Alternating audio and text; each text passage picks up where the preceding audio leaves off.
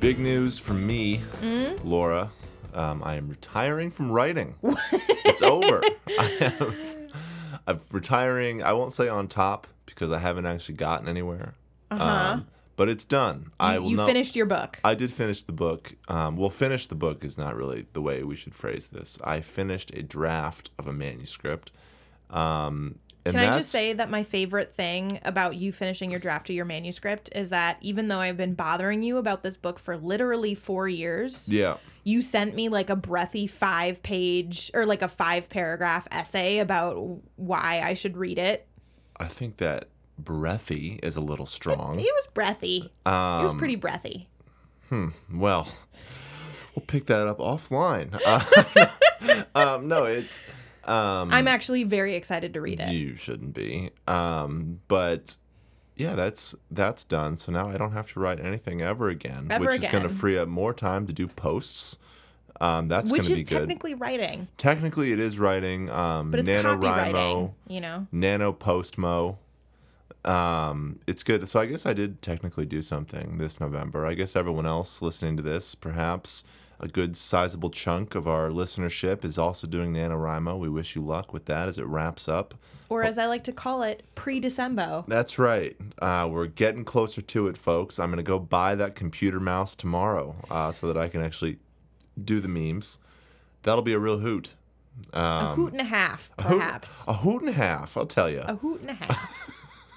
Um, but yeah, so You finished. I finished that. That's good. I don't really know what to like, do you with look myself. like I know. 10 pounds lighter, but I'm not sure if it's that or if it's that you cut your hair. Well, it's a little of both. Five pounds of hair, five pounds of shitting out this manuscript.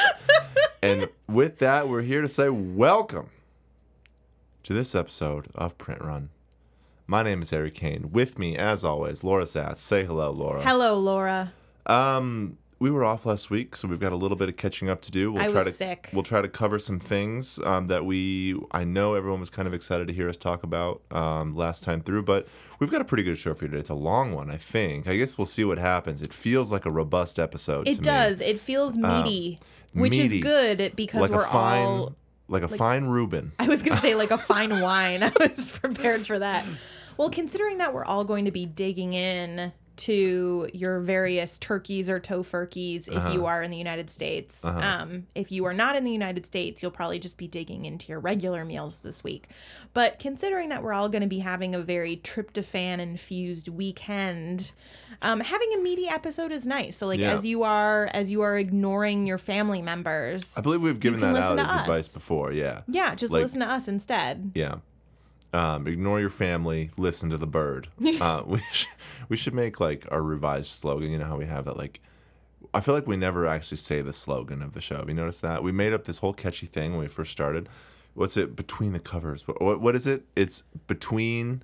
Beyond the covers, between the lines. That's good. It took you three up- tries I to know, get there. because we never say it, but it's like on the website and like on our logo and It stuff. is. But um, so if any, if actually, if people could start working that into their posts at us, um, it would be really helpful and it would make me feel better about the branding of this uh, two-bit podcast. So Hey, hey, the branding is impeccable. You are currently drinking a Manhattan out of a Loon branded glass. It's not our Loon, but it is a Loon. yeah, I've made a lot of mistakes in my life. Um, this among them. But um, so I don't know. How about before we get to any of the big heady topics of the day, uh, you give us the basic rundown. Yeah, so we will have three special episodes for you um, in between now and Thanksgiving. We're super excited that it will include a query show, a first pages show. Both of those are submitted by real listeners and critiqued by real us over on Patreon. And then we have a third special episode. Quite honestly, all of you very much listened to us last episode when we begged for. Um, ideas for the special episode and we got like six different emails about it so we're gonna be um, pitting those ideas against each other Battle in, a, Royale, in like a yeah. Mm-hmm. yeah in like a in like the octagon sort of situation That classic six-sided shape, the octagon. Yep. anyway, um, we might pick one. We might mash them together. I don't know. I've got mashed potatoes on the brain, so it's happening. Um, we'll see. We'll kind of we'll we'll we'll feel loose. We'll you know, and if anybody you know, we've got about a day in between you listening to this and when we record it.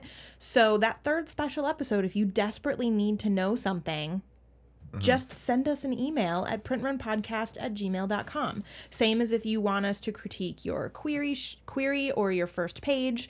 Um, and of course, you can always listen to the critique of that query or first page and everybody else's at Patreon.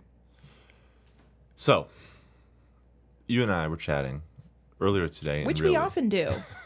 and really for much of the last year about a very specific thing that you and I rail about on the internet quite a lot.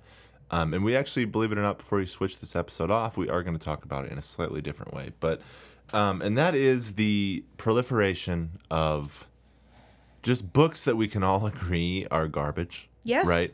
Like this very specific, like for, I mean, let's just put our cards The on the table nonfiction books that we all agree this that are last garbage. week, I mean, and we'll get to the book specifically in a second, but uh, Donald Trump Jr. Um, has a book out called Triggered. I don't know if you saw. I'm sure that you have. It was a bestseller Can after we all. pause for a second and talk about like how everything right now put out by middle-aged white men is called triggered? that is Like there's like yeah. 18 comedy specials called Yeah. that. It's Yeah. it's insane. It's really it's fun. It is a very comedy special name of a thing. Like if you like if you're like someone who gets if you're like one of these specific kinds of dudes who you know maybe someone like you know owns you in a reply on a tweet you're Mm-hmm. definitely like 72 hours away from recording a comedy special called triggered where you own the libs and Yep. like try not to try to fend off a heart attack like on stage like it's it's definitely the, a word that it really it does it does actually have like a meaning but it is not the meaning that conservatives have it is. ascribed to it yeah, um but His book With a truly horrendous um, subtitle as well. it's a very bad subtitle i don't even know what it is so It's something bad. Where you But, can look it um, up.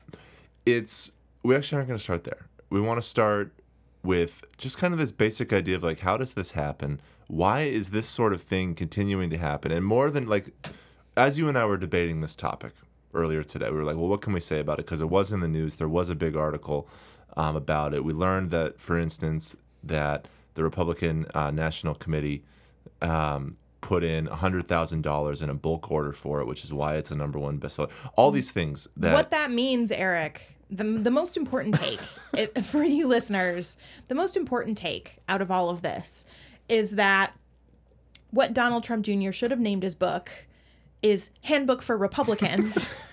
yeah, no, it does feel like that Lani Which- Sarem book. Doesn't yeah, it? The yeah the Lani Sarem Yeah, book where she yeah. like convinced all of her Hollywood friends to buy tons of books that, and then she was at the number one bestseller for the New York Times. God, and then, remember when we were doing that? Those were better days. Those were on better this show. days. Not that I, maybe not on the show, but just like in terms of content. Now Yeah. that we've like backslid all the way to whatever our current cultural moment is, it was more fun when we were scamming the New York Times list with like fun fantasy novels as opposed to as opposed this, to yeah. triggered. um, Exactly. yeah, but it's essentially the same thing. Um, so Donald Sarem Jr. or Lani Trump Jr. I don't I don't know. Like something like that. yeah, Um yeah. yeah. So basically there was this there was this great little um like marker next to the number one slot on the New York Times bestseller list this week that shows that a huge number of those sales came from bulk orders. Conservatives are really having a field day with that. By the way, they were Yeah. there were a bunch of them who were like, "Oh wow, look another conspiracy theory. Look, looks like the liberal failing New York Times wants to like put a little notation because it's a conservative book at the top." And it's, I mean, these people have obviously all lost their minds, but like, um, it is funny that no one can just interpret the basic like key. You know, like which this is at the bottom of of the bestseller list. but um before besides that like i mean there's the very obvious take right? Which like these books happen because of money and power. And we sort of reached that point today and you and i had the very standard back and forth. But you actually raised a really interesting kind of different angle to this which is the idea of like i mean we initially phrased it as like fact versus opinion. And we sort of settled i think closer to something like fact versus disinformation But so talk talk me through what you were thinking when you saw this. Yeah. So um, in Vanity Fair uh, this week, or was it last week? Um, Maris Kreizman published a, a book th- or an article that's basically like it's a good read, but it mostly is just like a place to bring links to give you a larger picture.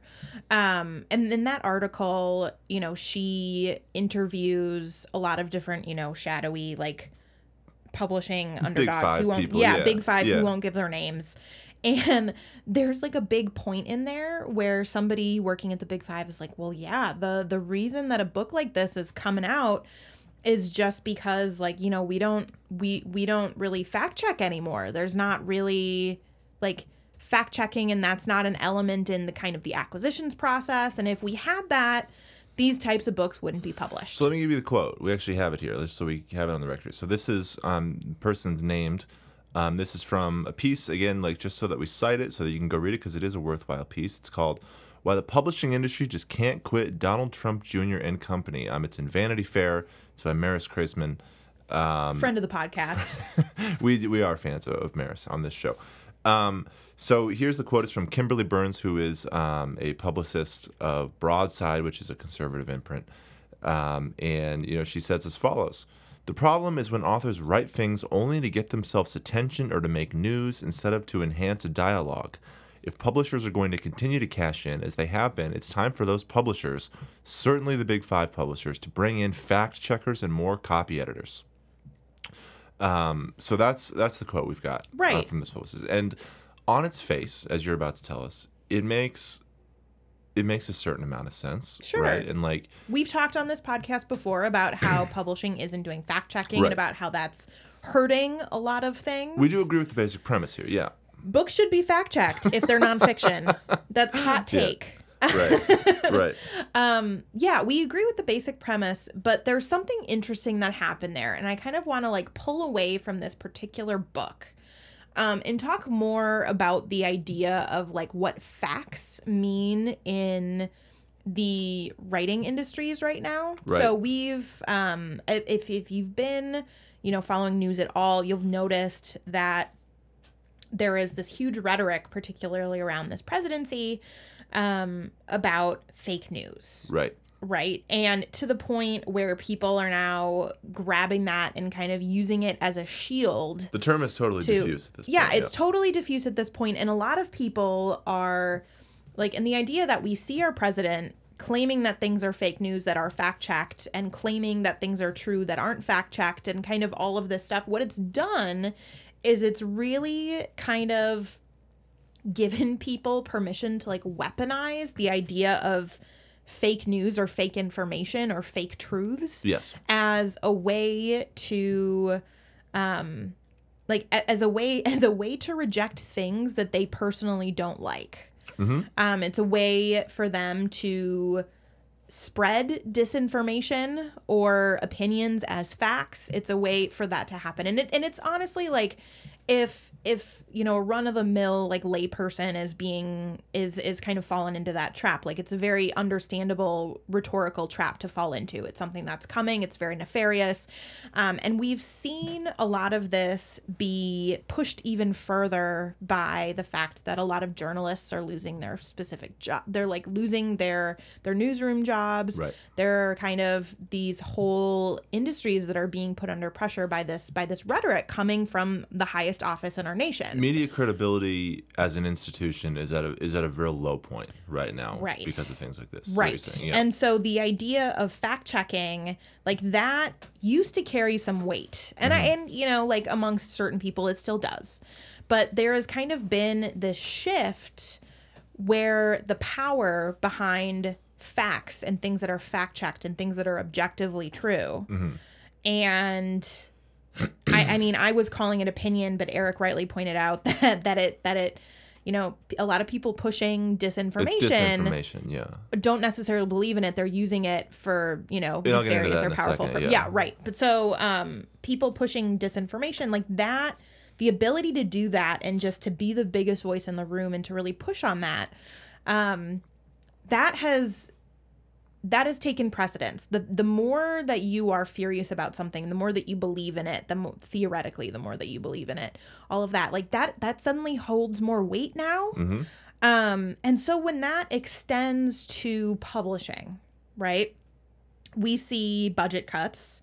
You know, the authors now have to do their fact checking and the and you know, in the contracts we're seeing that publishers are not liable for any sort of misinformation. There's indemnity clauses up the wazoo because The they're onus not of doing truth it. is no longer on the publisher. it's no Yeah. longer on the publisher. Yeah. And so then what what's happening is we are like reacting to this this overarching kind of system and instead of fighting back against that we're basically rolling over and we being like book publishing Yeah. right? Because we're rolling over instead of saying no we still believe in like fact checking. Like that is still something valuable. We're only going to put out things that are uh, that are true right?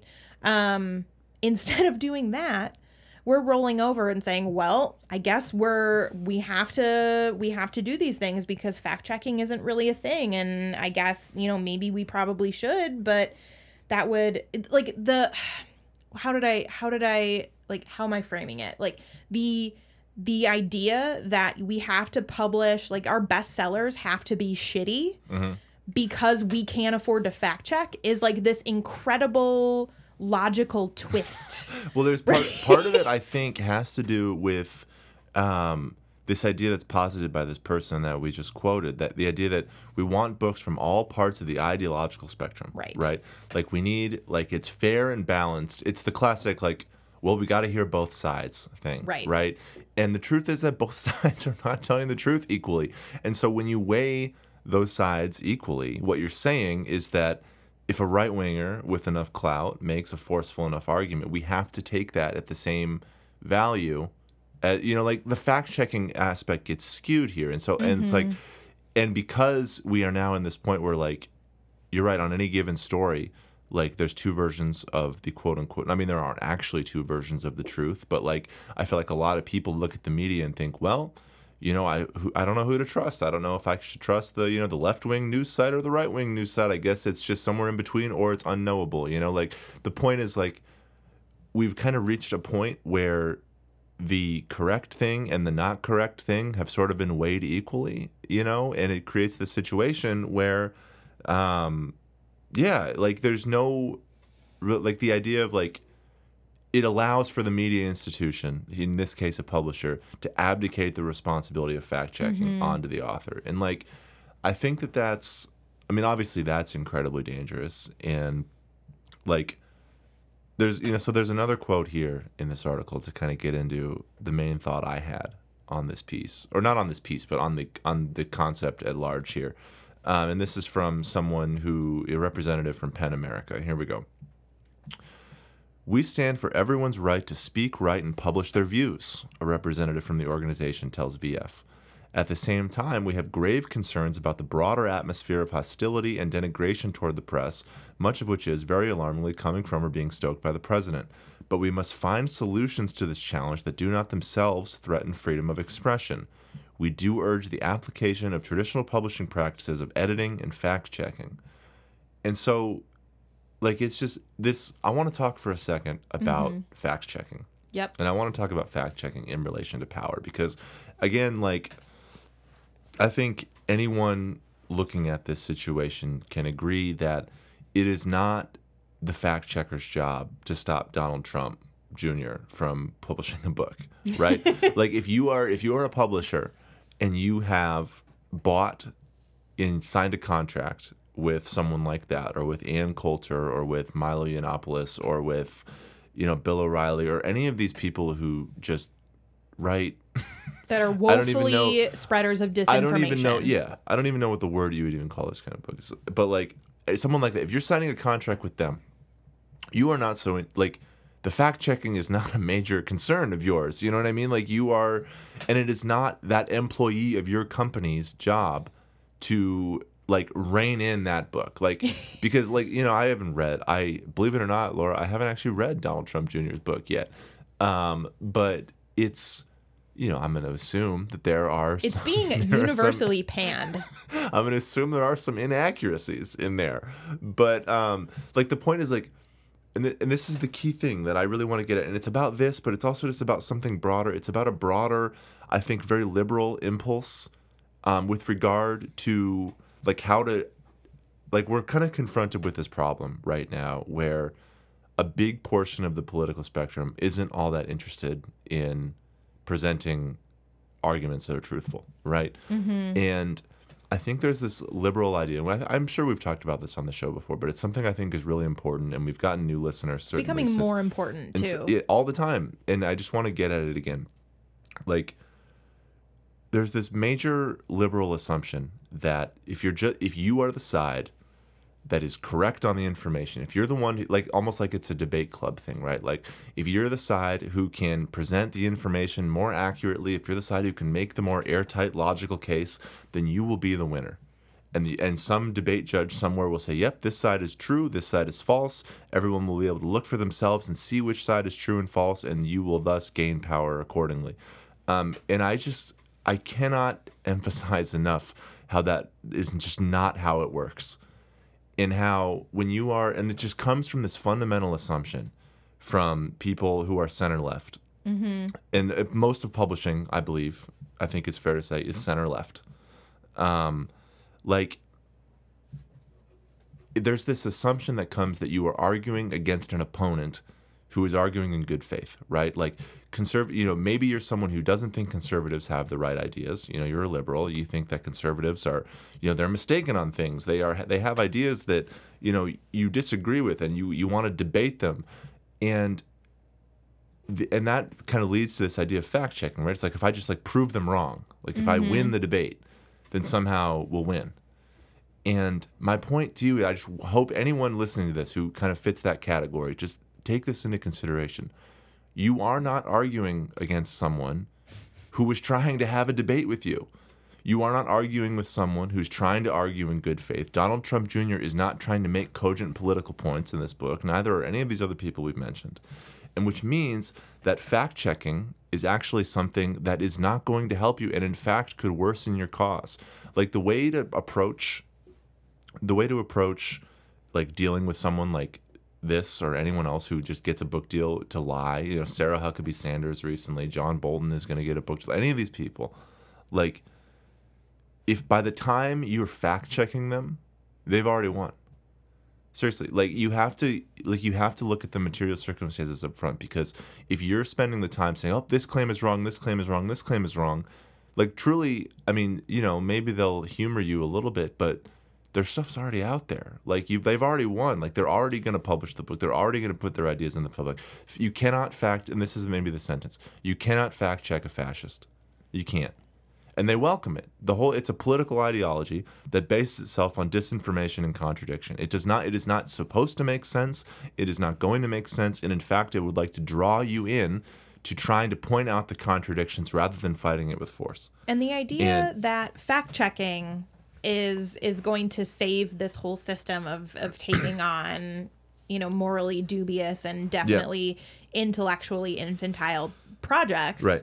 is is like is like asking I mean, it's like asking a proofreader to completely rewrite a book or it's like asking somebody Yes. to like stick like having a fact checker it's Yeah. like that's the solution to this whole problem it's like sticking a finger into a into a dam like it's not going to hold Would- for very long and it's not going to hold at all Well, just like imagine if I'm standing outside your house. I'm going to try for a for an image here.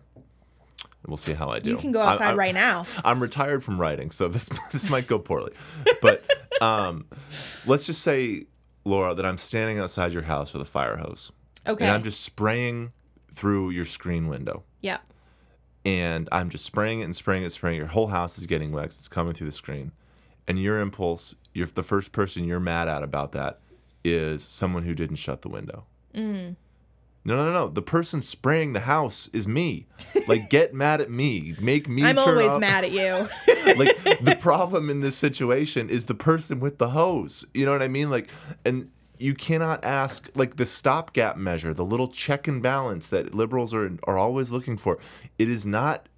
You have to start earlier, and like so you know i read this article you know this this vanity fair piece and it's it's really good and i just and i like that it brings in you know these different perspectives because it's interesting to see what people are saying and i guess anyone you know who's quoted in this piece i would just respectively urge them to think bigger. Like to think about like by the time the book makes it to a fact checker we're no longer arguing about the premise of any book. Like Right. a fact checker's job is to like tell you if the thing that happened in 1876 actually happened in 1867 you know what i mean? Like we're not it's we're done. Like the the argument's been won. And so it's just tricky. Like i think that it's like there's not really a criticism here because i think that anyone you know quoted in these things is like They're doing what they can. they're trying to think through. No, no, no. I mean, it's like it's the impulse is correct, and you and I would, I think, both agree and have agreed, especially like thinking about like the Naomi Wolf book, Wolf book, like and lots of other instances in that are mentioned in this piece. Like there are lots of liberal books that have all sorts of fact checking issues too, um, that need them. But that it's different than coming with a present with a premise. Like I am writing a book that is just fundamentally dishonest and fundamentally about something that is not designed to be true, but is rather designed to inflame a certain por- portion of the population. Like that's different, and that needs to be. That is not a factual issue. That is a political power issue, and it needs to be treated as such. related to power, Mm-hmm. I want to move us on to talk about writing contests. Um, so I was very recently made aware of a particular. Well, it's a it's a contest, but the the people who are running the contest aren't calling it a contest. They're calling it sort of a, an incubator. And this particular contest is for the um, romance genre and is specifically aimed at writers of marginalized backgrounds. Okay. And it's only open to writers of marginalized backgrounds who belong to a certain professional um, organization. Okay. And the rules of that organization very clearly state that only people who are unpublished or who have sold less than what is it 10,000 10,000, I'm looking at copies thing, per 10,000 book um, can apply. And it is some sort of like incubator program. They'll they're basically having the conversations that a writer will have once they're under contract for work for hire. Um, and the book will be published by the the people who are running this contest and um the the royalties which are non-negotiable That's the tricky part. are here, yeah the the royalties and the the contract which is non-negotiable and they're they're arguing against like using an agent um are actually below industry standard Sure. and so the and obviously like as an agent I've got warning bells all up the wazoo. Like this particular contest is really like it feels really predatory not only because of the below standard and the not able to, you know, the kind of not using an agent and having, you know, below industry standard, but also particularly because this particular contest is well claiming that it's not one, but is aiming at writers of marginalized backgrounds who haven't had certain commercial success, which might close other doors that might otherwise be available to It's them. designed to take away leverage. right. And so, like, just just to like summarize it, Opportunity in terms of leverage. just to, like summarize it in terms of phrases, so I know what's going on here. There's a contest here that only allows you to apply if you mm-hmm. are someone who's kind of starting out, you know, Yep. early on or hasn't had the big commercial success, and the prize for winning is a non-negotiable book contract that is below industry standard. That and it, you can't have an agent involved to do it. Correct. Yeah, that's no good. Um, and like obviously like i mean there's not a ton to say about that particular contest other than like it's predatory don't do it Right. but it made it so it started it started to to make me think about contests and other avenues towards being published. So we've on this podcast before have talked about things like pitmad and dv pit and all of mm-hmm. these and conferences and all of these other pla- ways that you can circumvent the slush pile and find agents or publishing deals that way. However, mm-hmm. my question that I would like to kind of explore on air with you, Eric, is like, is the premise of a sort of like contest or seeking out or incubating authors outside of a normal slush pile or kind of working relationship is that like fundamentally predatory? Is it fundamentally flawed? If not what is the way to actually go about that because you and i talk about all the Yeah, time like how we have like these dreams Yeah, we want to do stuff like of this, being yeah. able to just be like hey you write really cool stuff i want to see what you can do with your book here like have rent for three months and see what right, happens So the question is like, what is the best way to do something like this? Right. And for me, it's like the issue arises in the restrictions here. okay talk like to me talk to me more like about that on the one on the one hand, like you've got um like it's it's cool to be able to submit to a contest assuming that submitting is free first you know i don't like Sure. i do not like submission fees at all. You shouldn't either. Um you submit to a contest if you win you get you know a certain amount of money and some publication. Assuming that you know you're applying because theoretically that sounds good to you like you'd like to be published by you know what i mean? Like if it's if there's a publication thing involved like you're trying to you know win this thing that's all fine and good. The part where i get real itchy about this thing in particular is the is the stuff with the terms right like the idea that you could quote unquote that you would sign a that you would sign you would be forced really to sign a contract i guess you could theoretically win the contest and then say no i don't agree to your terms and back out whatever Right. but like But then you the- don't get the con- prize. right but winning the contest in like in taking the reward involves signing a contract that is fundamentally unfair and does not allow you to have representation Mm-hmm. at a stage in your career where both those things would be really nice you know and like that sort of restriction is where I get irritated, you know, and it's like, what's the best way to do something like this? What's the best way to get money to writers who need it? And to me, the answer it's it's not that you don't want structure. Like I would believe in like you know they have to produce a certain number of whatever or they have to not that maybe that that's even too strong but like they, they are like responsible for some amount of work you know? Like it, as like a part of this you know a fellowship or whatever it is um but it's when you're taking it's when you're like publishing them like when you're making it a commercial maybe that's what it is like when you're making it a converse, commercial venture. Right, when you're making it something where someone is stands to profit off the work, you know, um, like that's where I get a little bit that that doesn't make me feel very good. And so, like for me, the way to do something like this would be to set up a contest and whatever you have people submit, but like I don't necessarily like um, because it, like the contest thing is so shady here because it really does the slush pile is like a contest tur- anyway Yeah, it turns your slush pile into a competition, and you think you've like. Actually, yeah, that's like uh, what you just said is perfect.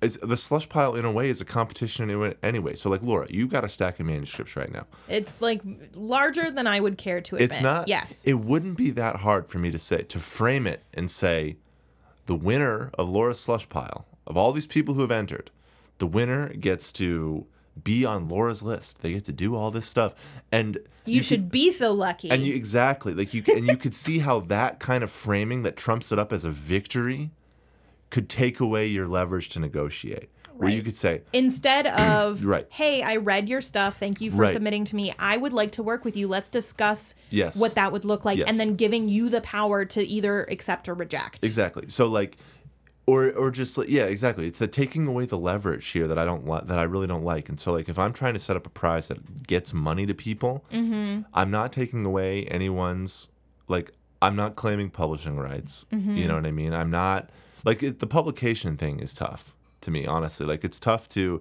and you see it a lot with like poetry like you know poet in, in a way that i think actually kind of works like but that's a different market than i think a lot of this kind of stuff. And um even there like in poetry you see a lot of shady stuff like submission fees or you know bad contracts. You know i've certainly dealt with those before.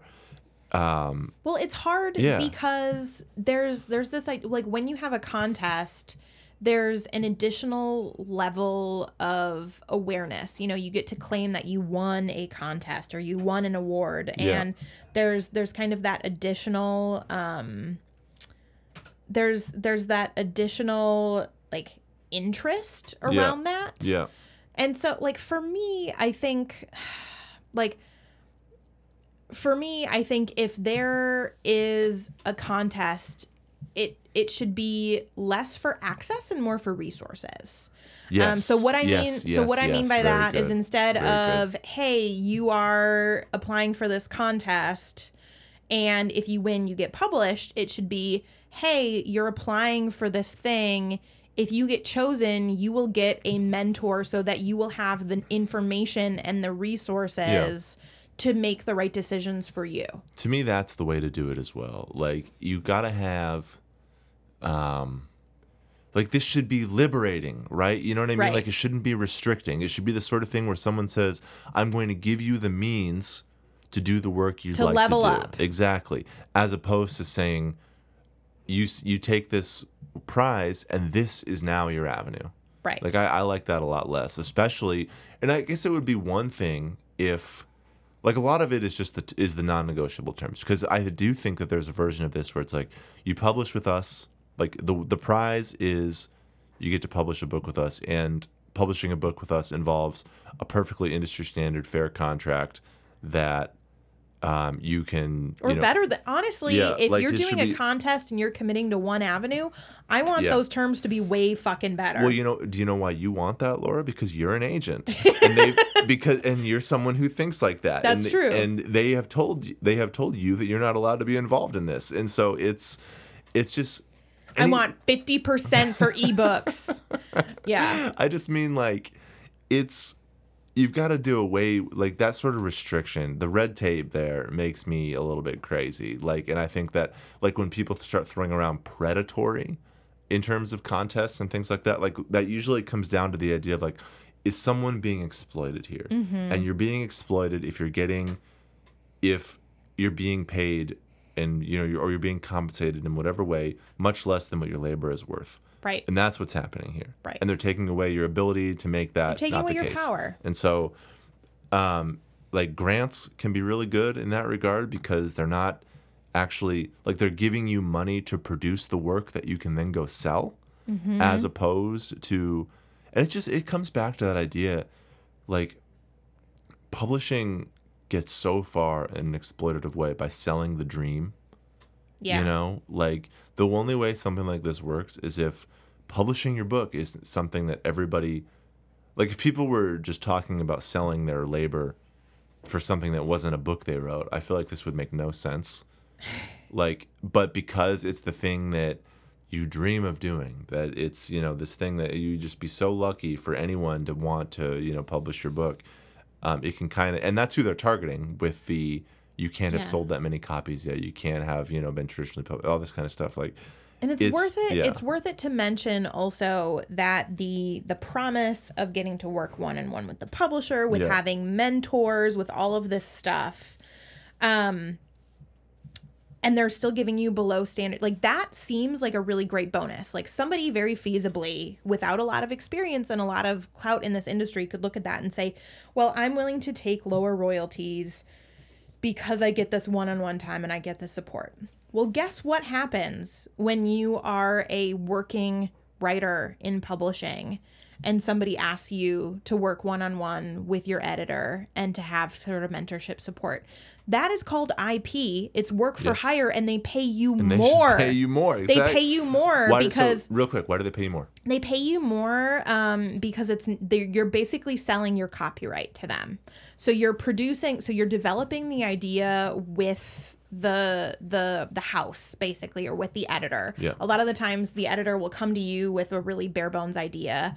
You'll kind of collaborate with them and it'll be their they'll own the copyright and they'll own all like the sub rights and you know kind of what that spread looks like depends on what particular thing but because you're paying that copyright even though you're doing more collaboration you're learning more you're working more one-on-one with that particular editor or that particular system or Right. the, within that property Right. you get paid more. Right. Like that that is kind of the big thing. It's like, okay, if we took away the fact that this is a brand new author, how much would they actually be getting paid? And the answer is probably double. Yep. Double Yep. than what somebody would do is if they finished their book on their own and then they came to you Yep.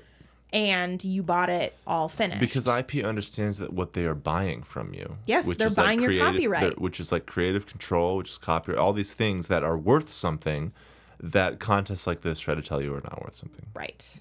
Yeah. So- So, all of that is to say we will be working if you have any ideas, any ideas for the print run contest of whatever sort. Um in all seriousness though so like we have no so just be, because we're like bantering about it on air now like we have no designs yet but you know people donate to us on patreon like we are we are starting to i think foster a little bit of a community around this show in a way that we obviously like our core mission is to like turn things you know we've got the agency now like trying to like turn things around and make it about supporting writers right and like giving writers power. Right, exactly. Yeah. And like we're interested in figuring out how to throw those resources around, you Yeah. know. And so we're thinking about it, we're working on it. we can We're- develop something like and we love to hear thoughts. Yeah. Like if you have thoughts on how best to do that, we want to hear from you. Truly we do. But Yeah. Fundamentally, we're just at a point of, I wonder what this would look like. Yeah, no. And we would love to hear what it would look like for you. and I will say, like the reason we, the reason we'll go slow on it is because we are not going to do it irresponsibly, and we're not going to do it in a way that is like, you know, there's a lot of legwork legwork to do. Yeah. But anyway, Let's go to the To Loon it may concern. Please read to me the loon This one that I may concern. you are concerned, very concerned.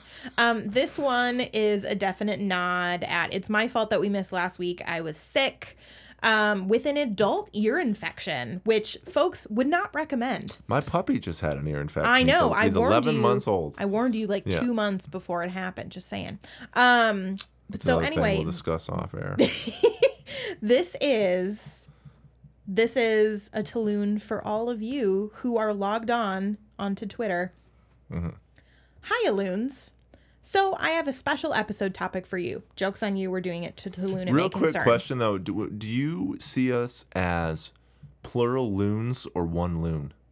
Because I think of us as like one loon, like the Megazord, Collectively- like in like Power Rangers, you know, where they come together and make that one thing. Yep. That's like I think it's one loon. Yeah, I think I think I think we're both. I think that Yeah. Mm-hmm. collectively we are the loon, and we could be like, yeah, Eric's Eric is like a loon, Laura's a loon. Like you know, it's one of I don't know.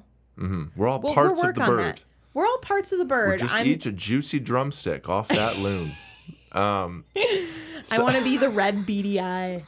Um, you are the red beady eye. so I have a special episode topic for you. How to engage with social media and readers at the different stages in your author career. this Great comes question, yes. this comes from something I saw on Twitter this week. Um, and then they included a screenshot below. We'll talk about it. More and more, I'm seeing authors with ginormous platforms calling out specific individuals for bad reviews and critiques, or just generally being weird. In parentheses, Joyce Carol Oates. I think I'd be super. Uh, I think it'd be super interesting to get some advice on what to do and what not to do once you start gaining more readers and with them more followers. P.S. My guess is if you had sold literally millions of books and are bathing in success, you don't get to say that one single in parentheses the uh, one Yeah. um bad review broke your heart. Oh God, I'm glad someone brought this question to us. Okay. Um, so we are. Let's just start. We're not going to do the whole recap of the Sarah Dessen thing. That is not going to happen. Um, because Yeah. only, truly, only we were going to do it, but everyone has heard the story by now. Yeah. So if you It- haven't heard the story, if you've been living under a rock or have been sick with an adult ear infection like me, Mm-hmm. this um, to Luna may concern while being about general questions is referring to the incident last week where Sarah Dessen basically screenshotted a portion of an article where wherein a teenage girl who was in college talked about how she disliked Sarah Dessen. Right. Okay, moving on from that. Oh, a bunch of authors piled on, including like Celeste Ng and like Roxane Gay, and then they it- all Everybody's, apologized. it's a, yeah, we don't was a have to- whole Yeah, it's a whole thing. It's blown over now, but like it did make me think. So like the fundamental of this question is like How should you behave? how should you behave if you've got and it just comes back to kind of what we were talking about earlier and what kind of unifies some of the things in the show. It's just power. It's just power. Like you have to be able and this is something that i think publishing struggles with so much is you have to be able to look at a situation in any situation it- when it relates to books or anything like this any sort of publishing decision who has the power? Mm-hmm. And in this situation what did we have? We had a undergrad student Yep. at a small Who was quoted in a tiny, a tiny article. at a small college, quoted in a local paper, yep. versus and versus is a strong word because like I don't think this person was seeking out opposition. You No. know? Like versus an author who has made a very, very lucrative and name brand career Yes. out of their work. And they have, you know, on Twitter at least, you know, hundreds of thousands of followers, like all this like these two forces are not the same. And so for the person, you know, in this case Sarah Dessen, to get online and say that this one person mentioning their book in a negative way was somehow deep. Mm-hmm. deeply damaging to them. You know, they they said like they called the language dehumanizing, or they said you know authors are people too, implying that this person was like t- like all this all this girl said was this they were choo- there was she was on a committee choosing a book for her entire school to read and all she said was I joined so that people wouldn't wouldn't pick Sarah Dessen because she was interested in reading a book about social justice and they picked a they book picked about a book social about- justice. Yeah. Look, we see we're- see now we're getting. I'm tempted to like get into it, but we're not going to not get, into, get it. into They because I have too many strong feelings about it. But um, like in terms, so just to like keep to the parameters of this question, like what do you do? How do you decide? And the question I think is like really ask yourself. So let's say you're like mid because it's it's tricky when you're like I feel like it's easy to kind of see if you and I mean in general. Let's mm-hmm. start with this position. In general, it's kind of a bad look to like respond to your reviews. It right? yes. Like just it's kind of like, you know, kind of a basic axiomatic advice. Don't, you know, get mad at your book reviews because it makes you look kind of honestly don't read them. If you're on Goodreads, Yeah. sign the fuck out. Oh, definitely. I'm not even talking about. Oh, yeah, good. And I guess this is more analogous to Goodreads because it is just one person who was not on a professional platform. Like, so yeah, definitely don't. I don't. I can't think of a single reason to get on Goodreads and look at stuff. But like, or look at your book on Amazon or anything like that. No, like that- let yeah. your let your agent yeah, have a with that. Google alert for you and Yeah. they'll send you the good things. Yeah, that was something Connor Goldsmith was talking about. He was right about that. Like, it, it's. But so like, let's just say like you get reviewed somewhere, and it doesn't go well, right? Like they don't like your book. Mm-hmm. I think like, the question becomes, are you? Is this actually going to hurt you? Is it or what? First of all, was it unfair? Like you yeah. know, a lot Is of it people. hurting your career or is it hurting your feelings? Great way to put it. Great way to put it. And like even if it's hurting your career, like the savvy way to handle it is just to move on and keep the conversation on your terms, right? Like but in general, like and you see this like this isn't just like an author thing. Like, you know, last a couple months ago, I think it was back in September, um, right? Like Lana Del Rey got really mad at a review about her new album, right? And mm-hmm. like Lana Del Rey is someone with millions and millions and millions of fans. You know, she's someone who probably could shrug that off and millions of people are going to buy her music anyway, you know? Like it's there's just a certain point, I think, especially when you're this big as this as this person writing this note suggests, if you like as they put let's put it how they put it. If you have sold literally millions of books and are bathing in success, you don't get to say that one single bad review broke your heart.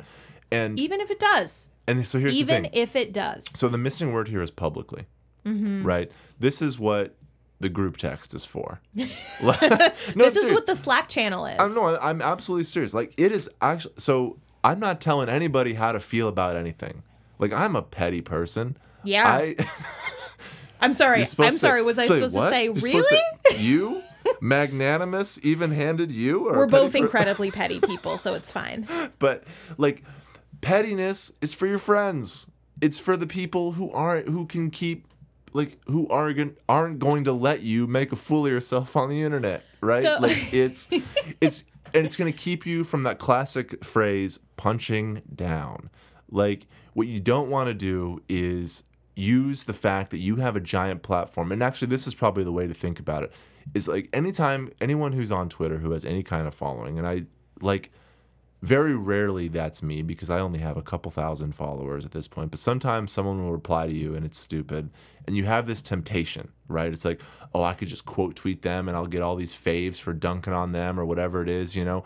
And it's like, you have to kind of think about it for a second though. Am I just trying to get my followers to like make this person feel bad. And That's how I got Chris Pratt to DM me to apologize about being dumb God because he it. dunked on me. He did dunk on you. He did. Well, so that's actually a really it's actually a really indicative situation, right? Like Chris said Yeah. something that you thought was offensive. You replied, laying out why you thought it was offensive, and he Sicked millions of people He did. no, me. he did. He- and so that's what And happened. And He- apologized for it later, but, but the point is, like he Yeah. in the moment, he quote tweeted you, knowing or he should have known that he's a little bit dumb. some Yeah. someone of his like he knows that there are millions of people and you have to know with your following whatever stage in your author are Yeah. how many this is this is the way to think about it how many people are watching you right now and how many people are following you right now and like if the answer is like a lot and more than the person you're talking to then the answer is probably to just lay off and just let it go because those people are there for you anyway you've got them outnumbered And like so there there's something there's something here that I want to really like make sure Eric is Eric is touching on it, but I want to make sure that we're really clear here. Follower count is not specifically the only thing that we're talking about. When Right, you yeah, when you true. are when you are a creator, when you are an artist and you create fans, there's an emotional connection there. Like there are people who are emotionally connected to your work.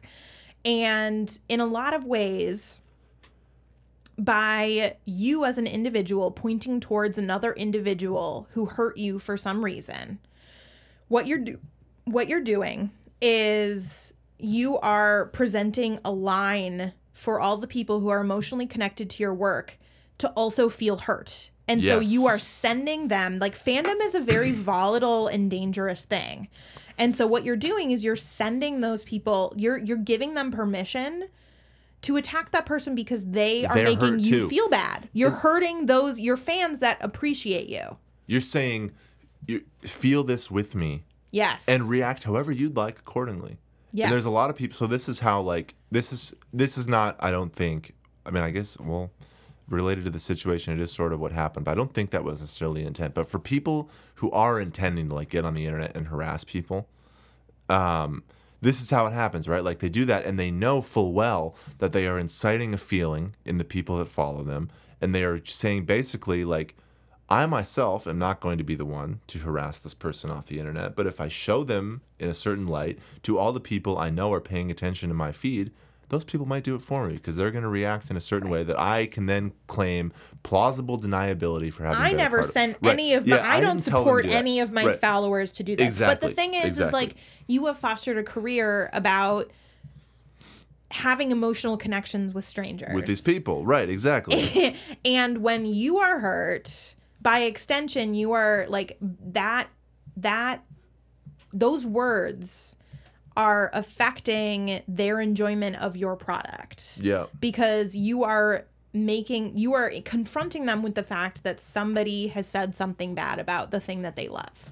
Yeah. And so like I think I think it's a little simplistic to say like don't punch down and like good vibes only and all of those catch and don't feed the trolls and all that shit. But like Yeah, that's not what truly yeah. truly like you have a responsibility to control your narrative to un- understand the power dynamic. and yeah. understand understand your power dynamic. And so there's a lot of things in particularly like the YA and the science fiction and fantasy areas where people will talk about, you know, like young writers will make friends with other young writers or whatever and then once they experience a little bit of fame they kind of drop those young writers off and there's this kind of idea of like social climbing and and and, and all of it is kind of based around power right. And so I think really like at the core of how should you behave, like fundamentally there shouldn't be a huge difference between how you behave as a baby writer and how you behave as a Sarah Dessen. Right. There's not a difference Right. because you shouldn't be shitty in any of those places. Like I think being open and magnanimous like it's up to you who you have conversations with, who you interact with and in what way you interact with them. Yeah. But the thing is is like with the only thing that changes from being a baby writer to being a Sarah Dessen is the number of people Mm-hmm. who have a stake in how you feel. Right. That's it. That's the only thing. Yep. I think that that's a good place to end it. Honestly, I mean, I think like so that's the idea. Like we are not saying, and I we've said I think we've made this point plenty on this show. We are not saying don't feed the trolls. That's different than this point. Definitely, definitely punch some- the Nazis. yeah, no, like some, yeah, it, it's. But we're talking about when you are, like, when you look at the situation. Are you the big account? Are you the famous person? Like, probably don't pick on the reviewer. And I guess like sometimes if like the review really is in bad faith, first of all, tell your you know talk to like a bunch of different people offline, like offline, your friends, your agent, whoever Process. it is. Yeah, think about it, sleep on it. Like, don't Read a curry recipe out loud on a radio Just- show. just don't get on the internet and do that. And like, yeah, I mean, I'm like, I just, I'm like, my whole take on that whole situation is like on the tip of my tongue. But we're out of time, so we are gonna avoid that before I get in any more trouble. Um, Thank you so much for joining us on this episode of Print Run. Um, it is Thanksgiving this week. You will have special episodes to listen to while you are month, ignoring your yep. family.